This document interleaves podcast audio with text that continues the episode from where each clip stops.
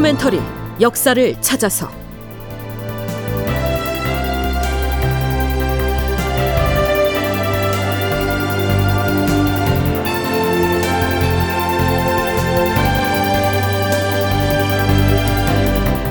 제 1173편 반정의 명분은 정당하였나? 극본 이상락 연출 황영선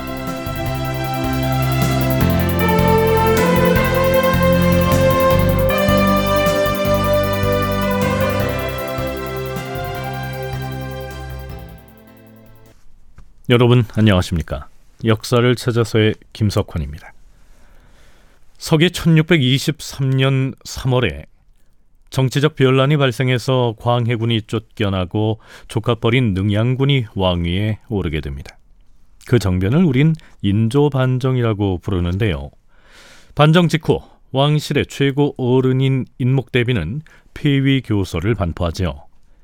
이 교서는 이러이러한 이유 때문에 광해군을 국왕의 자리에서 끌어내릴 수밖에 없었다는 이 폐위의 명분을 담고 있는데요.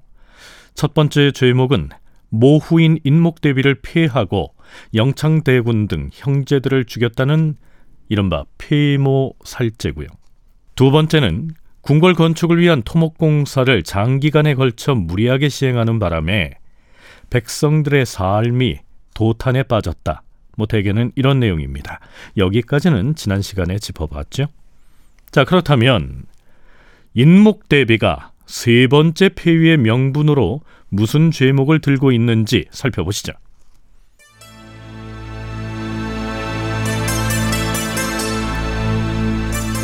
우리나라가 중국 조정을 섬겨온 것이 200여 년이나 되었다. 그리하여 의리로 말하자면 중국과 우리나라는 곧 군신 관계이며 은혜로 말하자면 부자지간과도 같다. 또한 임진왜란 때 망해가던 우리나라를 다시 세우게 해준 제조지은은 만세토록 잊어서는 아니 되는 것이다. 선왕인 선조대왕께서는 40년 동안 재위하시면서 중국을 지성으로 섬기어서 평생 동안 중국이 위치한 서쪽 방향을 등지고는 앉지도 않았다. 그런데 광해군은 배응망덕하기가 이를 데 없어서 중국 황제의 천자의 명을 두려워하지도 않았다.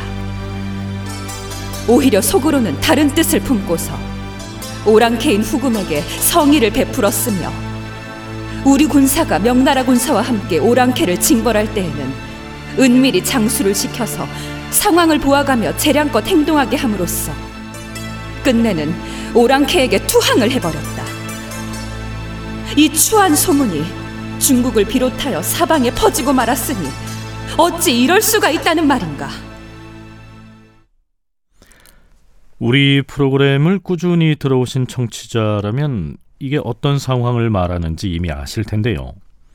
광해군 11년인 1619년 3월 후금을 정벌하기 위해서 출병했던 조선과 명나라의 연합군이 누르하치 후금군에게 패했던 이 사루후 전투 때의 상황을 거론하고 있는 겁니다. 그 전투에서 조선군 총사령관인 강홍립은 후금과의 정면 대결을 피하고 화의를 모색했었는데요. 인목대비는 그것을 광해군이 출병 전에 내렸던 밀명 때문이라고 공박을 하고 있는 것이죠. 그뿐만이 아니었습니다. 그 뒤로 중국 사신이 우리나라에 왔을 때 그를 구속하여 옥에 가두듯이 했을 뿐 아니라 황제가 여러 차례 칙서를 내렸음에도 구원병을 파견할 생각을 하지 않음으로써 자고로 예의의 나라인 우리나라가 오랑캐나 금수가 되는 것을 면치 못하게 하였으니 그 통분함을 어찌 이루 다 말할 수 있겠는가? 중국 황제에 대한 의리를 거역하고 인륜을 무너뜨림으로써 광해군은 위로는 종묘 사직에 죄를 짓고 아래로는 만백성에게 원한을 맺히게 하였다. 죄악이 이 지경에 이르렀으니 그가 어떻게 나라를 통치하고 백성에게 군림하면서 종묘 사직의 신령을 받들겠는가? 그러므로 이제 그를 폐위하고 적당한 데에 머물러 살게 하는 바이다. 광해군이 명나라와 후금 사이에서 균형 외교의 전략을 택했던 것은 압록강 너머의 요동 땅 전체가 누르하치의 수중에 들어가 버린 상황에서 어떻게든 후금군의 침략을 막겠다는 고육지책이라고 할 수 있을 텐데요. 그걸 폐위의 명분으로 삼고 있으니 어딘지 좀 어색하긴 하지요. 동북아 역사재단 장정수 연구위원의 얘기 들어보시죠. 반정 이후에 인사를 처벌할 때 뭘 기준으로 처벌하냐고 하냐면 인륜이 95%예요. 그러니까 실제로 이 외교 문제 때문에 처벌한 사람은 없어요. 인조는 이때 당시에 인목 대비 인정을 받았다 하더라도 아직 명나라의 책봉을 받은 조선 국왕이 아니라는 거죠. 그에 반해서 광해군은 공식으로 어쨌든 천자의 명을 받은 고명을 받은 임금이잖아요. 근데 본인이 어떻게 가서 패하겠습니까? 그러면 패한 이유를 명나라 황제를 광해군이 배신했다 해야 되는 거예요. 그러니까 신하들은 별로 차별을 안 받는 겁니다. 그야말로 광해군에게 오로지 된 죄라고 한다면 이 외교 문제를 할 수가 있고 이거를 대외적으로 선포를 하는 거죠.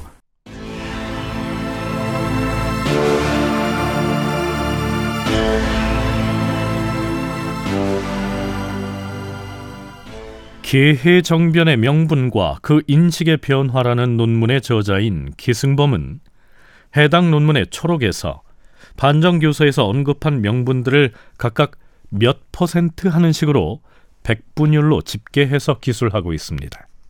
정변이 성공한 다음 날 반포된 반정 교서에는 반정의 명분이 광해군의 배명, 친후금 외교 43%, 폐모살제 31%, 대북 세력의 전횡 13%, 토목공사 10% 등의 비중으로 발표되었다. 그렇다면 반정 직후에 널리 강조되었던 외교 문제가 이후에는 어떻게 왜 명분에서 사라졌을까? 병자 호란 때 인조는 직접 청나라 태종 앞에 나아가서 고두례를 행하며 항복하였으며 정묘 호란 때에도 사실상 후금의 무력에 굴복하여 화친을 맺었다. 반정을 한 지 4년 만에 그 핵심 명분 하나를 상실한 것이다. 네, 앞에서 나온 고두리란 머리를 땅바닥에 찌으면서 절을 하는 것을 일컫습니다. 우리가 알고 있다시피 인조는 즉위한 지 4년 만에 병자호란을 당해서 결국 청나라 태종 앞에서 고두리를 하면서 항복을 하고 양국 간의 화의를 맹세했었죠. 그렇다면 사루후 전투 때 강홍립이 후금에게 항복을 하면서 화의를 한 것을 두고 광해군의 밀명 때문이라면서 폐위의 명분으로 삼았던 건 결국 원인 무효가 되는 것 아니겠습니까? 그걸 그대로 적용을 한다면 인조야말로 국왕의 자리에서 폐위돼야 하니까요.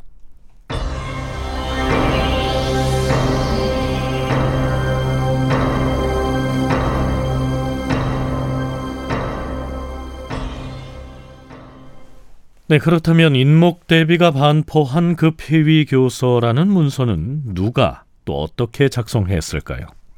물론 그 내용 중에는 대비의 뜻도 일부 반영은 됐겠지만 이 귀와 김류 등을 비롯한 반정 주체 세력이 사전 모의 단계에서 충분히 의논했을 가능성이 큽니다.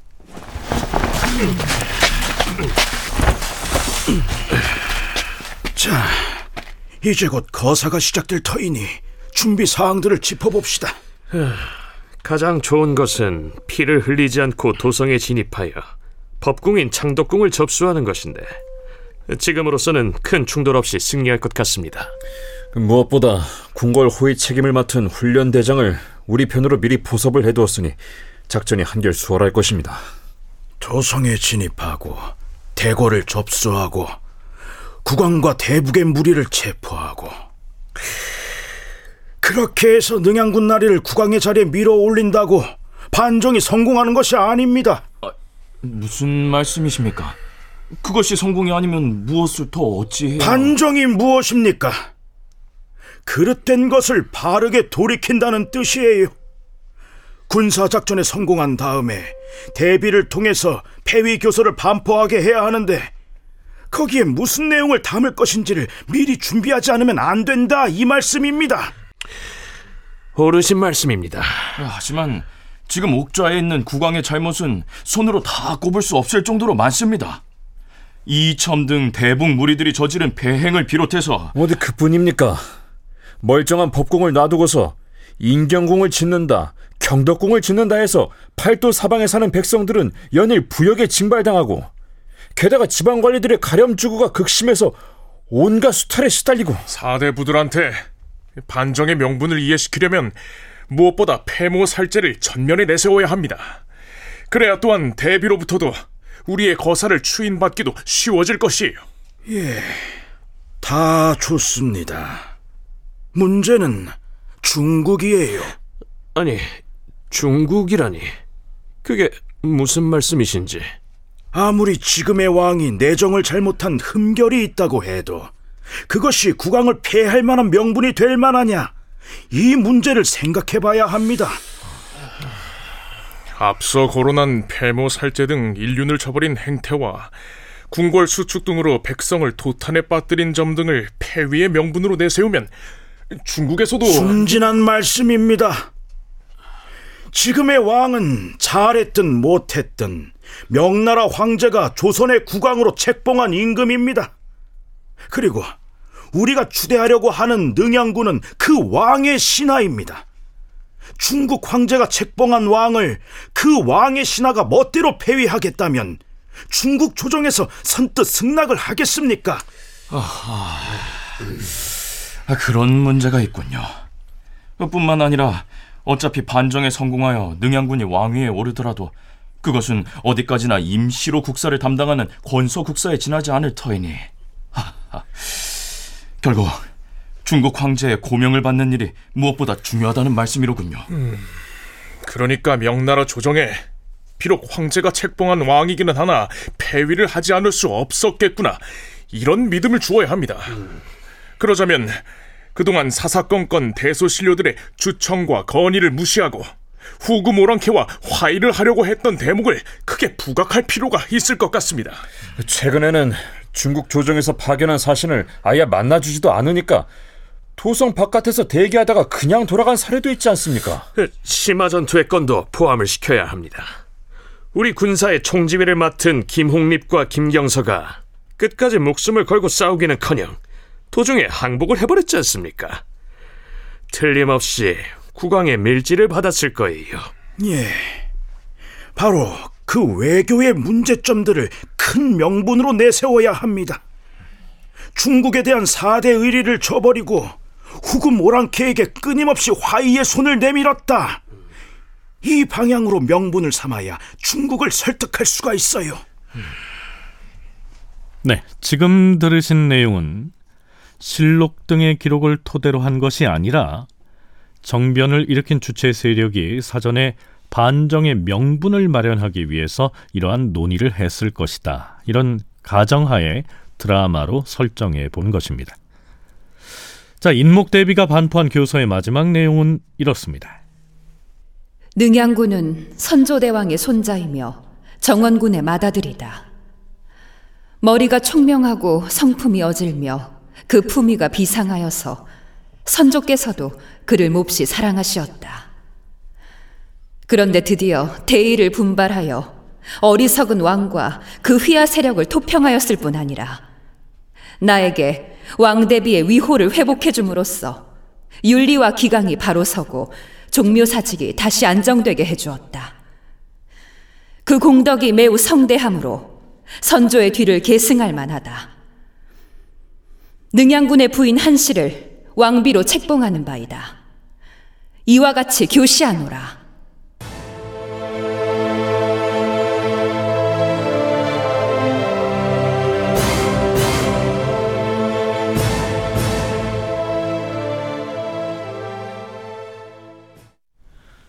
반정이 성공하고 난 다음 날인 3월 13일과 또 그 다음 날인 14일 이틀 동안 아주 수많은 일들이 일어납니다.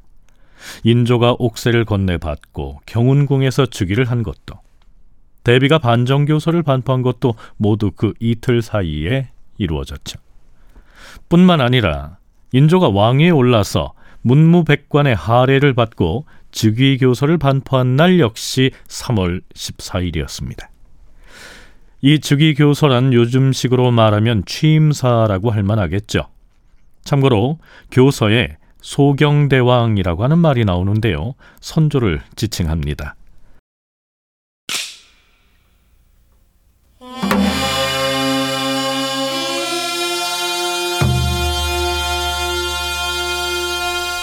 우리나라는 건국 이래 여러 선대 임금들이 법통을 계승하여 나라의 법도와 규율이 더없이 올바르다. 안으로는 어진 정치를 하고 백성을 효로 다스려서 그 빛나고 흡족한 교화가 소경대왕에 이르러 매우 극진하였다. 그러나 하늘이 우리를 돌보지 않아서 드디어 비운을 만난 것이다. 지난 10여 년 이래로 적신 이이첨이 임금의 마음을 현혹시키고 국권을 마음대로 휘둘러 모자간의 이간질을 함으로써 끝내는 모호를 별궁으로 배출하는 등 갖은 수욕을 가하였다. 더구나 부모와 같은 중국 조정의 은혜를 저버리고 우리 동방예의 풍속을 무너뜨림으로써 삼강이 무너져 버렸으니 이를 어찌 차마 내 입으로 말할 수가 있겠는가? 사치가 도에 넘치고 형벌이 문란하여 백성들이 곤궁에 빠지고 재정이 고갈되었다.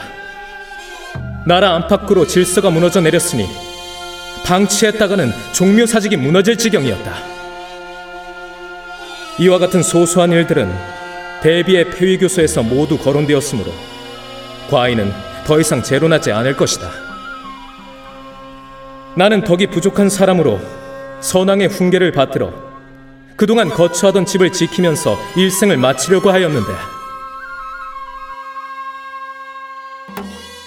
앞에서 이첨을 적신이라고 했는데요.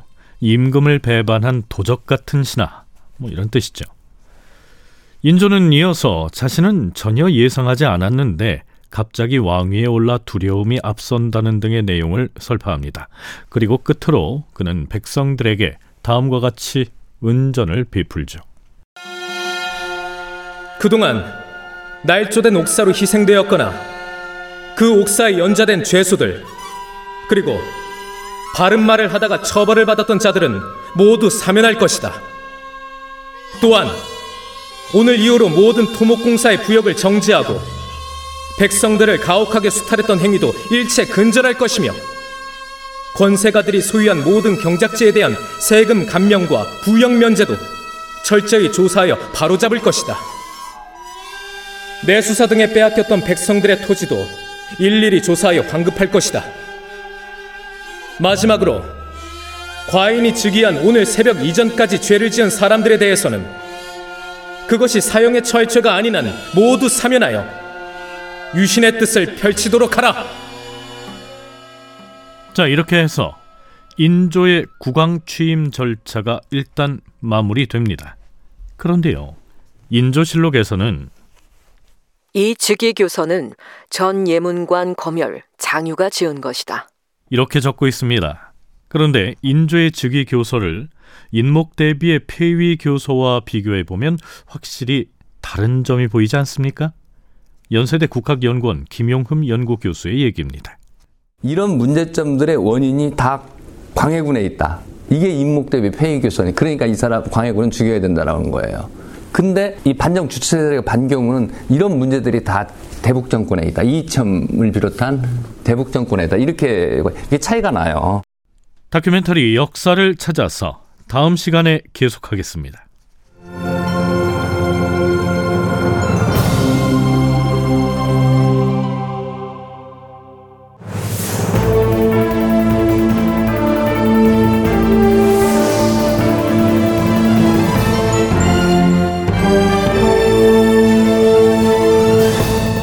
다큐멘터리 역사를 찾아서 제 1173편 반정의 명분은 정당하였나 이상락 극본 황영선 연출로 보내드렸습니다.